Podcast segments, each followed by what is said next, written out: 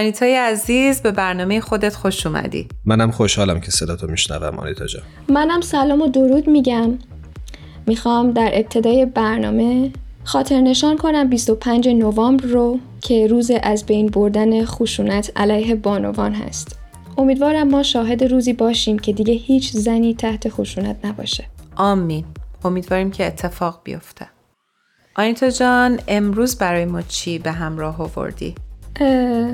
هرانوش جان، داشتم تو آثار بهایی میخوندم اولین مربیان نوع بشر مادران هستن.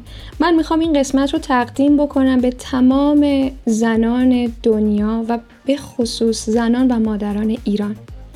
امروز کتابی آوردم که اسمش هست رویاهای فلسفی یک روانکاو. چه اسم کنجکاوی برانگیزی. بله، خیلی کنجکاوی برانگیزه. اتفاقا نویسنده این کتاب هم هم اسم شماست ایمان. نمیشناسمش. این کتاب نوشته ایمان صحاف قانع هست که سال هزار و سیصد و نود و سه در انتشارات آرنا به چاپ میرسه. آقای صحاف قانع روانکاوی هستند که این کتاب رو تحت تأثیر تفکرات شوپنهاور و به خصوص نیچه نوشتن.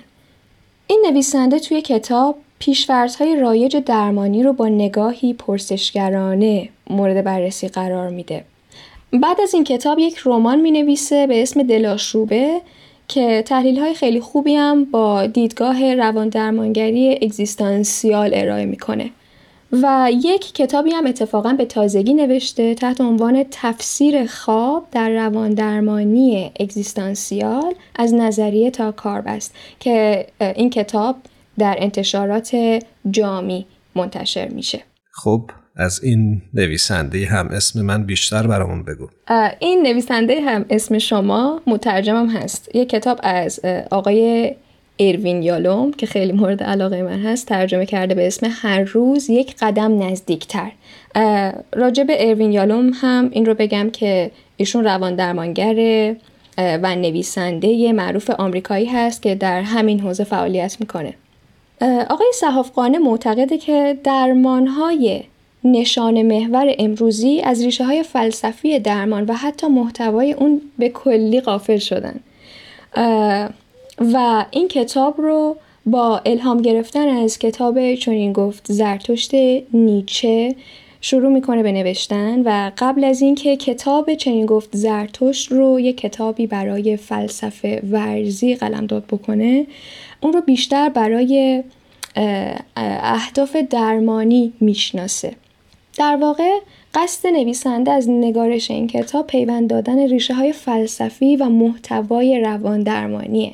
آنیتا جان، مرسی از نویسنده کتاب برامون گفتی. لطفاً اگه ممکنه برامون یکم از محتوای کتاب بگو. بله، به محتوا هم میرسیم. فقط من یک اشاره کوچیک بکنم به سرفصل‌های این کتاب که چهل و پنج فصل مجزا و کوتاهه و توی هر کدوم یک مفهومی رو اختصاصاً بهش میپردازه و سعی میکنه که این مطالب رو با همون نگاه روان درمانگری اگزیستانسیال نگاه بکنه.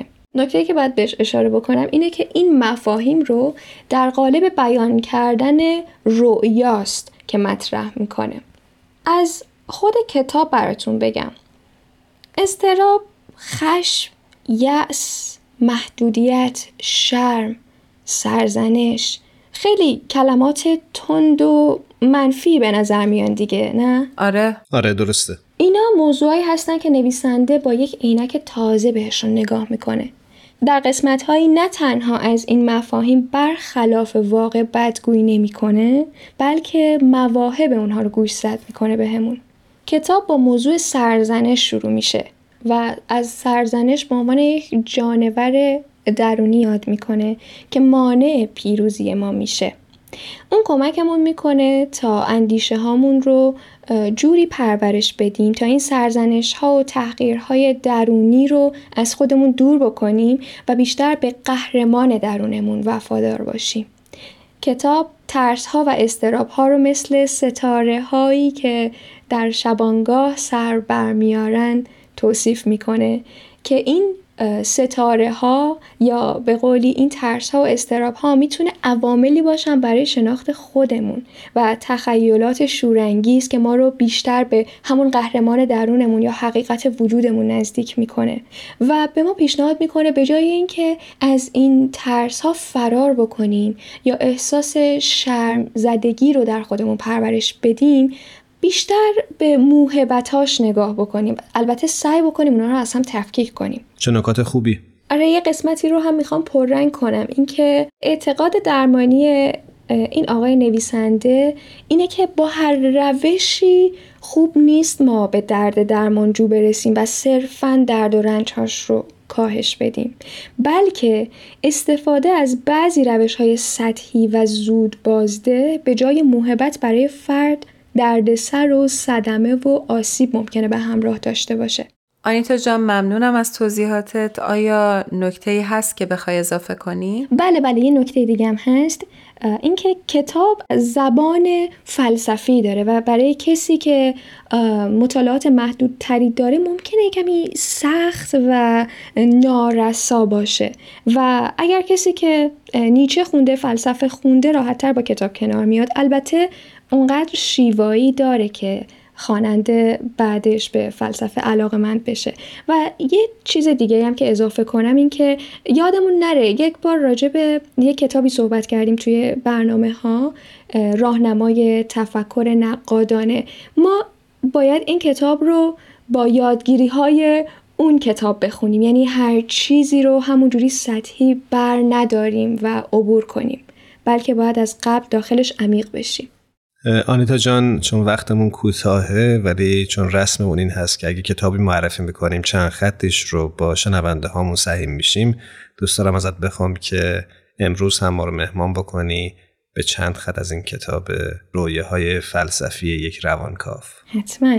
قسمتی از کتاب میگن که بزرگترین و عمومیترین خطا در ناخرسندی های انسان این است که فرد آلام و دردها و نشانه‌های بیماری را به عنوان دشمن اصلی در نظر گرفته و سعی می‌کند در برابر آن دست به مقابله بزند و در مأیوس کننده ترین حالت به نفرین کردن و ناله آن نشانه و رنج مشغول شود. ممنونیم ازت بابت کتاب خوبی که بهمون معرفی کردی. هر کجا هستی خوب و سلامت باشی. منم ممنونم آنیتای عزیز که باز هم در پادکست هفت با ما همراه بودی. منم از شما ممنونم و امید دارم به روزی که هر کسی به خودش حق آزادی رو بده.